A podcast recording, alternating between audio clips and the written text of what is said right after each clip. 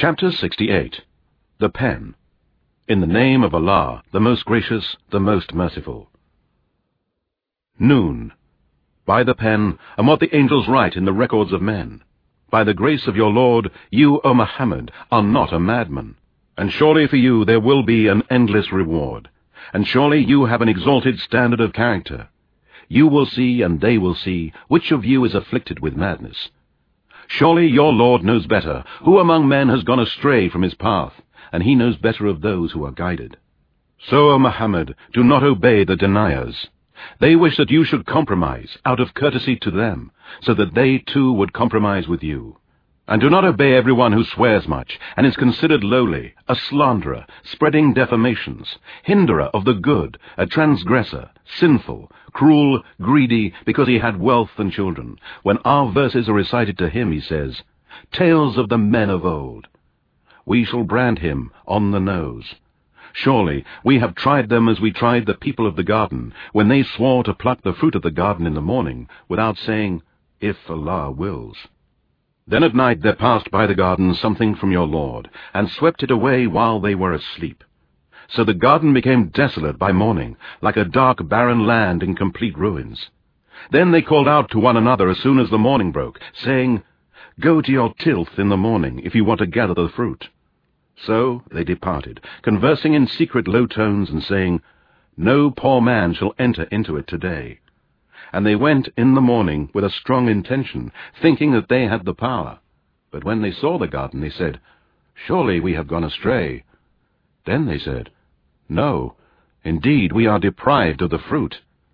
The best among them said, Did I not tell you? Why do you not say, If Allah wills?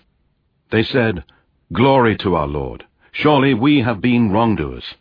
Then they turned one against another with blame. They said, Woe to us! Surely we were transgressors. We hope that our Lord will give us a better garden than this in exchange. Truly we turn to our Lord in repentance. Such is the punishment in this life, but truly the punishment of the hereafter is greater, if they but knew.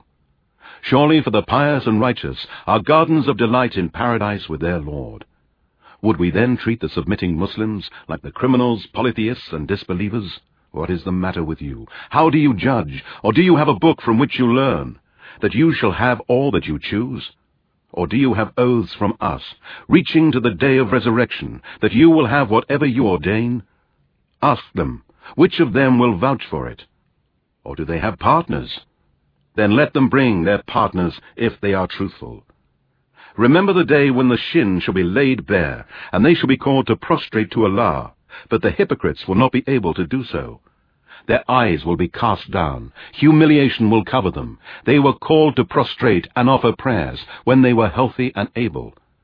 Then leave me alone with those who deny this Koran.